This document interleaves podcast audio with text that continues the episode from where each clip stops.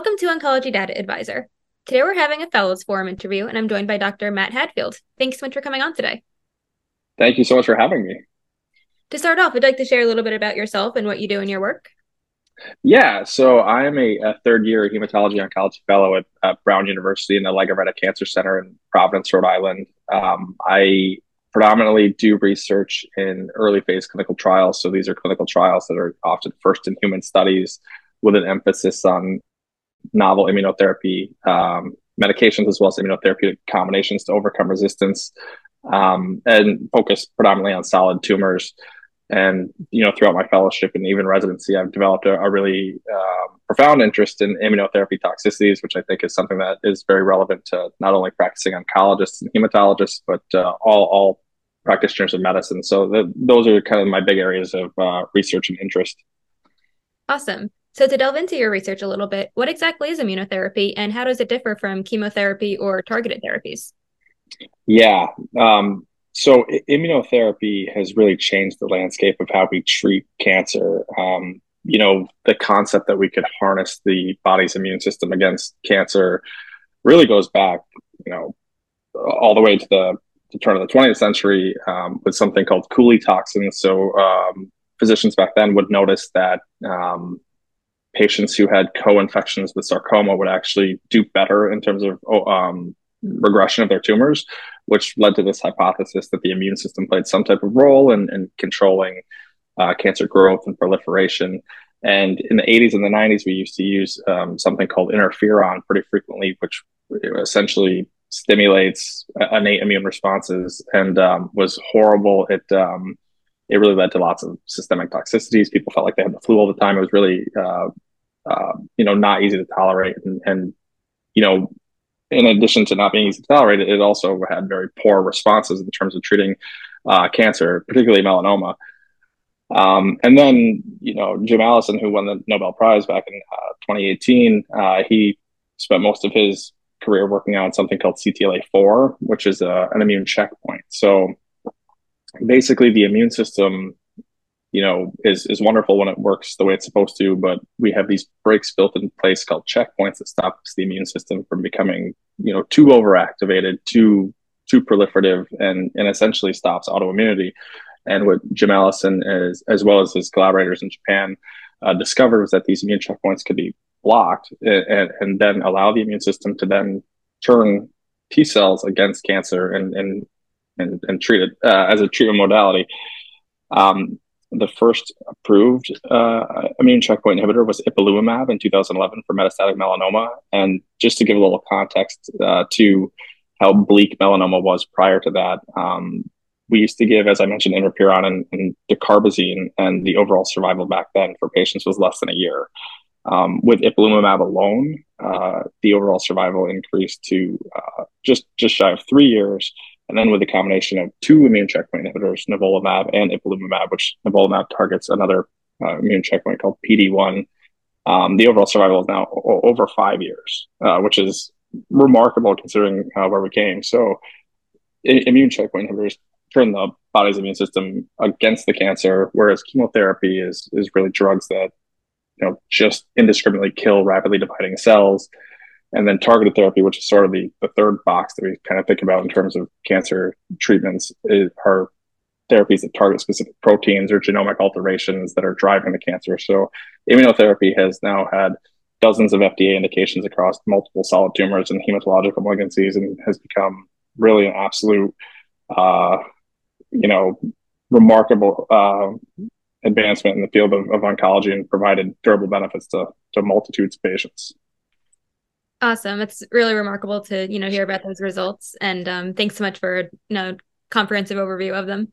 So I know that a lot of your research as well focuses on the management of immunotherapy related adverse events. Uh, so what exactly are these and how do they differ from known toxicity from chemotherapy? Yeah, I think that, you know that's that's a, a, really important question right now as we start to give more immunotherapy uh, across the board to to lots of different types of cancer. When we think about chemotherapy, it really is drugs that are designed to kill rapidly dividing cells and has a very predictable pattern of toxicities. Uh, for instance, when you give chemotherapy, you can expect things like nausea, vomiting, hair loss, you know, GI side effects, uh, cytopenias like anemia, thrombocytopenia, things like that, that all are very um, predictable when you when you think about giving a drug that you know attacks rapidly dividing cells. Obviously, every chemotherapy has its own um, side effect profile, but immunotherapy really is a completely different box altogether. So when you give an immune checkpoint inhibitor, what you're doing is you're taking the, the brakes, so to speak, off the immune system. And when you when you do that, you can induce an autoimmune reaction uh, in uh, a patient. So in patients who have received dual checkpoint inhibitors, the uh, incidence of grade three, grade four immune side effects is, is over 50%. So it's a significant amount of patients develop these types of toxicities. Most commonly, you could have inflammation from you know T cell activation in, in your lungs. Uh, that would be considered pneumonitis. Uh, in your colon, colitis, uh, dermatological reactions. Those are the most common, but it really is um, remarkable that immunotherapy can cause autoimmune um, um, adverse events in, in any organ system of your body. And you know, there's rare cases of of things like autoimmune thrombocytopenia, autoimmune uveitis, uh, all sorts of strange side effects. So it, it, really is important, not only for oncologists who manage these these patients, uh, to be very um, aware that these toxicities exist um, and have to have a high clinical suspicion for diagnosing them, but also the timing of these types of toxicities is incredibly variable. So, whereas when you give chemotherapy, you know you can expect that someone's going to have side effects within seven to 14 days and then they'll slowly get better. That's why we design uh, chemotherapeutic regimens in cycles. Immunotherapy can cause adverse events several months after they last received the drug. So you know it's it's a really important thing for not only oncologists to keep in mind but you know general practice physicians emergency room physicians subspecialists. Everyone has to have a high clinical suspicion because the the pattern and uh, incidence of these types of toxicities is incredibly variable. Mm-hmm. So, what is the current um, understanding and approach toward how immune related adverse events are diagnosed and managed? And how do you personally go about approaching this in your practice? Um, so, the way we diagnose immunotherapy uh, toxicities is uh, it's a clinical diagnosis. So, at the current time, we don't have any uh, biomarkers to predict or biomarkers either to predict or to diagnose immunotherapy related adverse events or toxicities it's a incredibly important uh, void in the field of, of oncology right now is that we, we don't know who's going to develop these toxicities. Uh, there's been some very interesting research done at uh, the Harvard Cancer Center and Mass General recently that showed that certain HLA subtypes can predispose to toxicities. Um, but even in that, the those studies, it wasn't clear. Um, you know, people who had this predisposition, not all of them developed the toxicities. So it, there's still a lot of room to to research this further and figure it out. Um, so, you know, really the way we diagnose immunotherapy toxicities is, is clinical. Um, for instance, pneumonitis, if someone who's been treated with immunotherapy presents to the emergency department or the outpatient clinic and they're having shortness of breath, you know, you go through a typical differential diagnosis for, for shortness of breath in a, a cancer patient. You know, things like infectious uh, etiologies such as pneumonia, pulmonary embolism, and really immunotherapy toxicity becomes something of a diagnosis of exclusion, um, it can be very challenging and it, it can be, you know, very much overlap with, with things like pneumonia. Imaging, for instance, is, is very non-specific pneumonitis. So sometimes pneumonitis can look like consolidation, like a bacterial pneumonia, and sometimes it can look like patchy infiltrates. Um, sometimes the radiographic um, findings can be pretty subtle, uh, but have a patient has significant hypoxia. So this is something that we any new symptom, any new physical exam finding, any change in vital signs, we, we always have to sort of think uh, in the differential diagnosis, could this be related to immunotherapy? Um, in terms of management, that's a, a really um, important aspect of, of this as well, because if you think about immunotherapy toxicities, the whole concept is that we're taking the immune system and we're turning it against the cancer um, when we develop these types of immunotherapy related adverse events, then we have to use immunosuppressive medications to then, you know, stop the patient from having symptoms and, and reduce morbidity and mortality. But by doing that, we're, you know, reducing the efficacy of the intended treatment. So th- this was actually shown in melanoma. Again, um, the MGH group published uh, results uh, about a year ago that showed that patients treated with high dose steroids for immunotherapy related adverse events did have worse overall survival, which is intuitive when we think about the fact that we're activating the immune system and then dampening it with an immunosuppressive medication. So, um, you know, typically once we have a high clinical suspicion for uh, an immunotherapy related adverse event, such as pneumonitis, we, we start high dose steroids um, and then taper those based on clinical response. Um, and, and, that's true for most uh, adverse events for endocrinopathies. Uh, so, if someone was to have autoimmune thyroiditis or uh, adrenal insufficiency, we do not treat with steroids. We we just treat with um, uh, hormone replacement therapy because the role of steroids is is not helpful. You know, you're not going to save those organs in that situation. Same thing with type one diabetes that results from immune checkpoint inhibitors. You you just treat as any other type one diabetes. You wouldn't treat that with steroids. Um, so it can be very nuanced in terms of the management. Um, one thing that's really important and and hopefully we'll see more of in the future are steroid sparing treatments. So um, things like IL six inhibitors or TNF alpha inhibitors or um, IVIG, things of that nature that could either augment the uh, treatment with steroids or could potentially um, replace steroids altogether because we know that giving high dose steroids can reduce the efficacy of treatment. We know that um, you know the the survival is worse, the efficacy is worse of treatment. So it's a rapidly developing field, and unfortunately, we don't have tons of biomarkers at this point. Uh, we don't have um, you know good predictors. Uh, so it's it's it's a challenging uh, area and field to manage. Uh, thanks so much. That was a really, you know, comprehensive overview again of all the different nuances and considerations that go into this. With all these um, complexities and everything, what do you think the future of IRAEs will look like and how these will be diagnosed and managed as time goes on? I think there's there's several things that hopefully will evolve over the next five to ten years. I think one of the big things will be uh, predictive biomarkers. So there's been a lot of research in, into this over the last you know, 10 years. Um, as I mentioned, HLA subtyping. So, you know, could you find uh, subsets of patients that are at least higher risk or lower risk so that you can stratify? Um, and this is going to become more pertinent as, you know, we progress with these treatments because if you think about patients who are treated in the metastatic setting, you have, you have limited options. And unfortunately, they're a terminal uh, diagnosis for their cancer. So toxicity is something that you have to weigh with the risks and benefits. But as these therapies trickle down more into the neoadjuvant setting, so as we give them to patients who are going to potentially have curative intent treatments, either with surgery or radiation, and you think that someone could develop a grade three or grade four adverse event that could take away their potential, you know, life saving, life prolonging therapy. Uh, we really need better biomarkers to predict who's going to respond, uh, or not not only respond but also develop immunotherapy toxicities.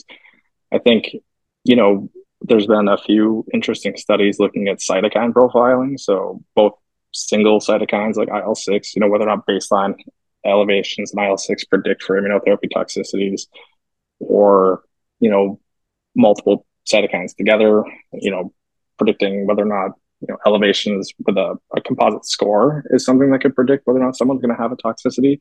So far, those haven't really panned out. So I'm hopeful that we will be better at figuring out a who's going to develop these toxicities based on some type of predefined risk stratification score, and b you know use that information to then you know stratify is the risk too high for them to get an immune checkpoint inhibitor? Should they receive just one instead of two?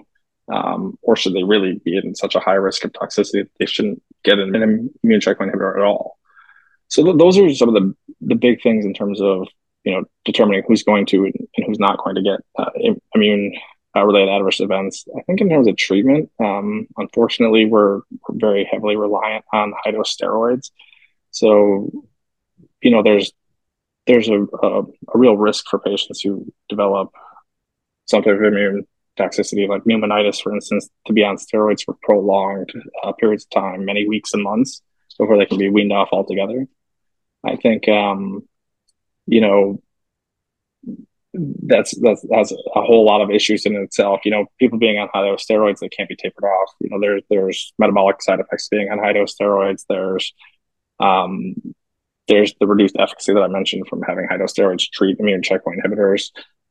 Um, it, there's just a lot of issues with that. So hopefully in the future we will uncouple ourselves from being completely reliant on high dose steroids, and we'll be able to, you know, use things like IL six, IL twelve, TNF alpha. Um, to treat, but also I think there's potential that in the future we will combine those up front. So when someone starts an immune checkpoint inhibitor, they will get something like a TNF alpha or an IL six inhibitor at the same time that will hopefully mitigate and prophylactic against developing toxicity. And hopefully, we at that point would have um, predictive biomarkers or, or, something that could help uh, tell who's going to be at higher risk and could benefit from that type of treatment. So there's there's a lot to figure out, unfortunately, but uh, it's becoming more and more pertinent every day. Um, you know, more and more FDA indications have uh, led to many more patients than five years ago being treated with these types of therapies. Uh, there's lots of patients that um, are going to be seen in the emergency department, primary care physician offices, things like that, um, who are going to um, be, you know, developing or, or, showing signs of these types of these adverse events, and, and, the clinical suspicion will have to be very high for a lot of different practitioners. Um, and there's multiple new checkpoints. So LAG3 is now approved in um, in melanoma and, and TIGIT's being studied in lung cancer. So there's there's going to be a, a, lot a lot more of this in the future. Awesome. That'll definitely be exciting to see all the all the ways that the field progresses in the next few years. Even uh, to wrap up, any parting words like to share about immunotherapy or IRAEs to kind of you know raise awareness about it? I think that the big thing that I would just hope uh, people take away is that immunotherapy related adverse events should always be on the differential diagnosis for, for any cancer patient who's treated with these therapies. And it really does go beyond the scope of just oncologists. So there's a really interesting study that's a little dated now, but it was done at MGH back in um, MGH has done a lot of work in this area, so they get they get cited an awful lot. But um, there was a study that basically showed uh, they polled um, different oncologists at their center as well as subspecialists uh, their comfortability with remain um, with managing immunotherapy related adverse events, and basically the the gist of the study was that a significant amount of both didn't feel comfortable managing it. So, you know, a toxicity. So if the person prescribing immune checkpoint inhibitors doesn't feel comfortable managing the toxicity and the subspecialist, such as a pulmonologist managing pneumonitis doesn't feel comfortable, someone has to own it. So um, it really does, you know, go beyond just the scope of oncologists. It's, it's a, it's a medical problem that everyone has to think about. And it's going to become much more relevant for everybody in the, the very near future um, it's it's it's going to be something that everyone's going to see in any subspecialty as well as you know primary care and, and hospitalists. So I think everyone should have some baseline understanding of these types of toxicities and, and always have them on their differential when when these patients are admitted to the hospital or seen in clinic. Definitely. Well, thank you so much for coming on today and talking about all this and, you know, helping to, you know, spread awareness of what clinicians should be on the lookout for. Um, so it's definitely a really informative session. Thank you so much for having me.